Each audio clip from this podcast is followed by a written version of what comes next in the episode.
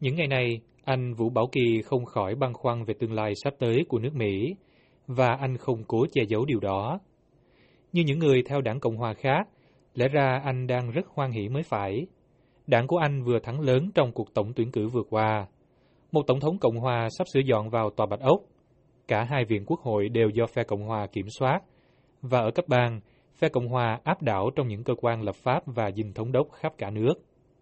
Chỉ mới mấy tháng trước, đó là viễn cảnh trong mơ của đảng Cộng Hòa. Nhưng bây giờ, sự lạc quan của anh bị lấn át bởi nỗi e ngại và nghi ngờ về đường hướng của chính quyền mới dưới sự lãnh đạo của Tổng thống Donald Trump, phần nhiều vì một số nhân vật được chọn vào nội các. Đây là những cái người mà tôi không có tin tin tưởng là họ có đủ cái cái cái lương tâm nói thật đấy, à, để mà để mà lãnh đạo cái nước Mỹ đó mà. Lương tâm là thứ đã khiến vị doanh nhân gần 30 năm gắn bó với đảng Cộng hòa này đưa ra một quyết định mà không phải quan chức đảng Cộng hòa nào cũng có thể làm được. Đầu tháng 8 năm nay, anh Bảo Kỳ từ chức đại cử tri của bang Georgia ở miền Nam vì không thể chấp nhận người mà đảng Anh đề cử để lãnh đạo đất nước. Anh Bảo Kỳ viết trong một thông cáo gửi đi vài giờ trước khi từ chức.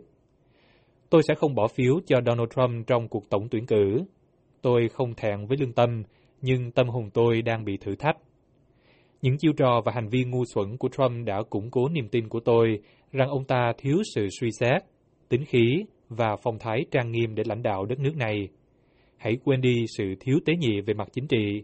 Đây đơn giản là sự mị dân hèn hạ. Ngày bầu cử, anh viết vào lá phiếu tên Jeb Bush, em trai của Tổng thống George W. Bush và là ứng cử viên Cộng hòa đã bị ông Trump đánh bại trong đợt bầu cử sơ bộ hồi đầu năm nay. Nếu không từ chức, anh lẽ ra cùng 537 thành viên khác của đại cử tri đoàn bỏ phiếu chính thức chọn Donald Trump làm tổng thống vào ngày 19 tháng 12.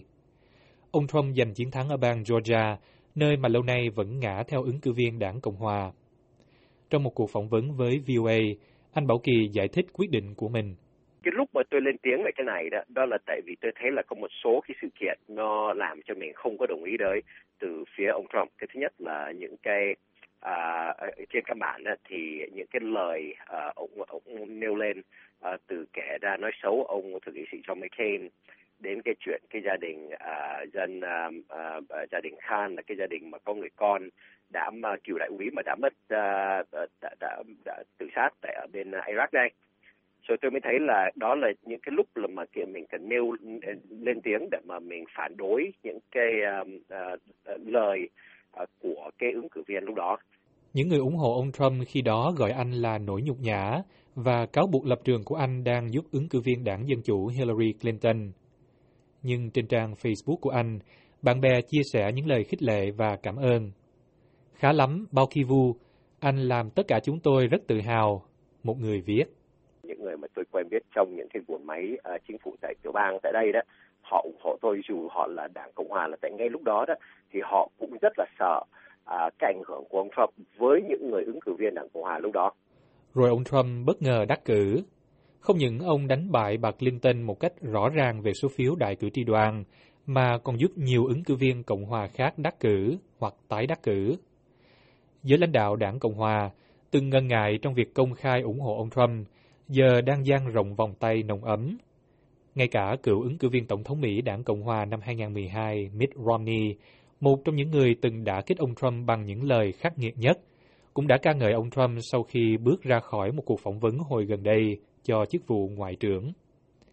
Hành trình chinh phục hoàn toàn đảng Cộng hòa của ông Trump đã hoàn tất. Những người được gọi là cử tri lương tâm như anh Bảo Kỳ giờ đối diện với hiện thực mà họ không thể phủ nhận. Anh biết mình phải làm gì, chấp nhận người mà anh từng không thể chấp nhận. Anh Bảo Kỳ thuộc thành phần có chủ trương ôn hòa và lối tiếp cận thực tế trong đảng Cộng hòa Lập trường của anh về một số vấn đề còn gần với Tổng thống Barack Obama của đảng Dân Chủ hơn là những người bạn đồng đảng của anh trong Quốc hội. Nếu là một nhà lập pháp, anh có lẽ là một trong những người có khả năng giúp mở ra đối thoại, thu hẹp chia rẽ và tạo dựng đồng thuận. Anh tin rằng công an việc làm mất đi phần nhiều là do những tiến bộ của công nghệ làm thay đổi căn bản nền kinh tế, chứ không phải sự toàn cầu hóa. Rằng di dân bất hợp pháp là nguồn nhân công quan trọng góp phần duy trì đà tăng trưởng cho nền kinh tế Mỹ. rằng ai tuyên bố có thể ngay lập tức bãi bỏ và thay thế đạo luật chăm sóc y tế giá phải chăng Obamacare thì đó là lừa bịp. Rằng đảng Cộng Hòa nên chấp nhận hôn nhân đồng tính và rằng hoạt động của con người góp phần đưa tới biến đổi khí hậu. Nhưng năm 2016 là năm mà cử tri khước từ đường lối trung dung của cả hai chính đảng để đón nhận thông điệp dân túy chống toàn cầu hóa, chống nhập cư của ông Trump. Anh Bảo Kỳ khước từ thông điệp đó, dù việc này khiến anh phải từ bỏ chức vụ mà anh gọi là vinh dự chỉ có một lần trong đời. Rời Việt Nam vài ngày trước khi Sài Gòn thất thủ vào tháng 4 năm 1975, cậu bé Bảo Kỳ 8 tuổi cùng gia đình đến Úc sinh sống vài năm trước khi định cư ở thành phố Atlanta ở Mỹ. Với kinh nghiệm làm việc trong Ủy ban Cố vấn của Tổng thống George W. Bush về người Mỹ gốc Á và người từ những đảo Thái Bình Dương, anh hiện là chuyên viên về kinh tế tài chính của một công ty cố vấn chiến lược ở Atlanta. Anh cũng phục vụ trong vai trò thành viên hội đồng quản trị của một số tổ chức địa phương.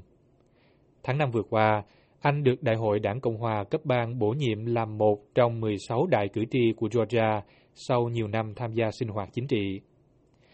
Nhưng gia đình chính là nơi đầu tiên anh tiếp thu những tư tưởng của Đảng Cộng Hòa. Ba của anh, 82 tuổi, từng là thành viên Hội đồng An ninh Quốc gia của Việt Nam Cộng Hòa.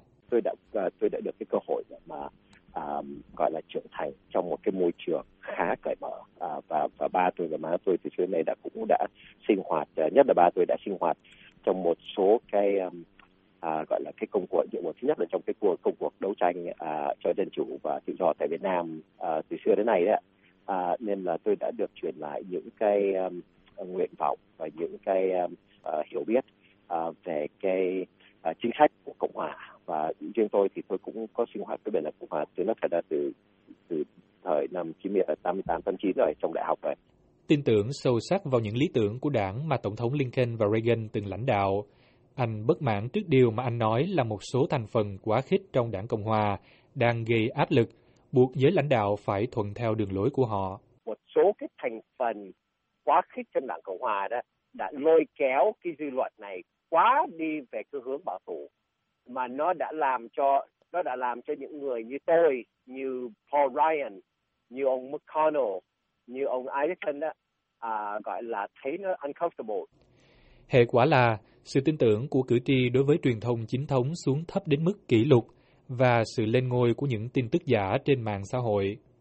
Một phân tích của BuzzFeed News hồi gần đây cho thấy, trong số 20 câu chuyện tin tức bịa đặt thu hút nhiều tương tác nhất trên Facebook vào 3 tháng cuối trước ngày bầu cử, 17 trong số đó là thông tin có lợi cho ông Donald Trump. Đó là điều làm anh Bảo Kỳ rất lo ngại.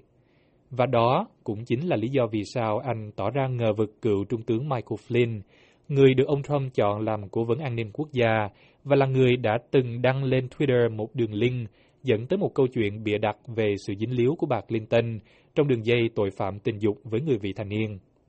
Ông này mới đây đã lặng lẽ gỡ bỏ dòng tweet này theo CNN. Nhận thấy tác động của những tin tức như vậy đối với cộng đồng người Mỹ gốc Việt, anh đưa ra lời kêu gọi khẩn thiết. Nếu chúng ta thật sự tin là chúng ta đã là nạn nhân của những cái uh, tuyên truyền của chế độ cộng sản từ xưa đến nay đó, thì chúng ta cũng phải cẩn thận khi mà bên này họ có những cái cơ quan tuyên truyền mà nó có thể nó phá hoại đến cái uh, nề nếp dân chủ tại Hoa Kỳ được. Cuộc bầu cử đã kết thúc. Những luận điệu gay gắt lúc tranh cử đã lắng dịu. Và không lâu nữa, ông Trump sẽ đối diện với thực tế quản lý bộ máy chính quyền mà ông đã tỏ ra sửng sốt về quy mô của nó trong cuộc gặp gỡ đầu tiên với Tổng thống Obama tại Tòa Bạch Ốc hôm 10 tháng 11, theo báo The Wall Street Journal.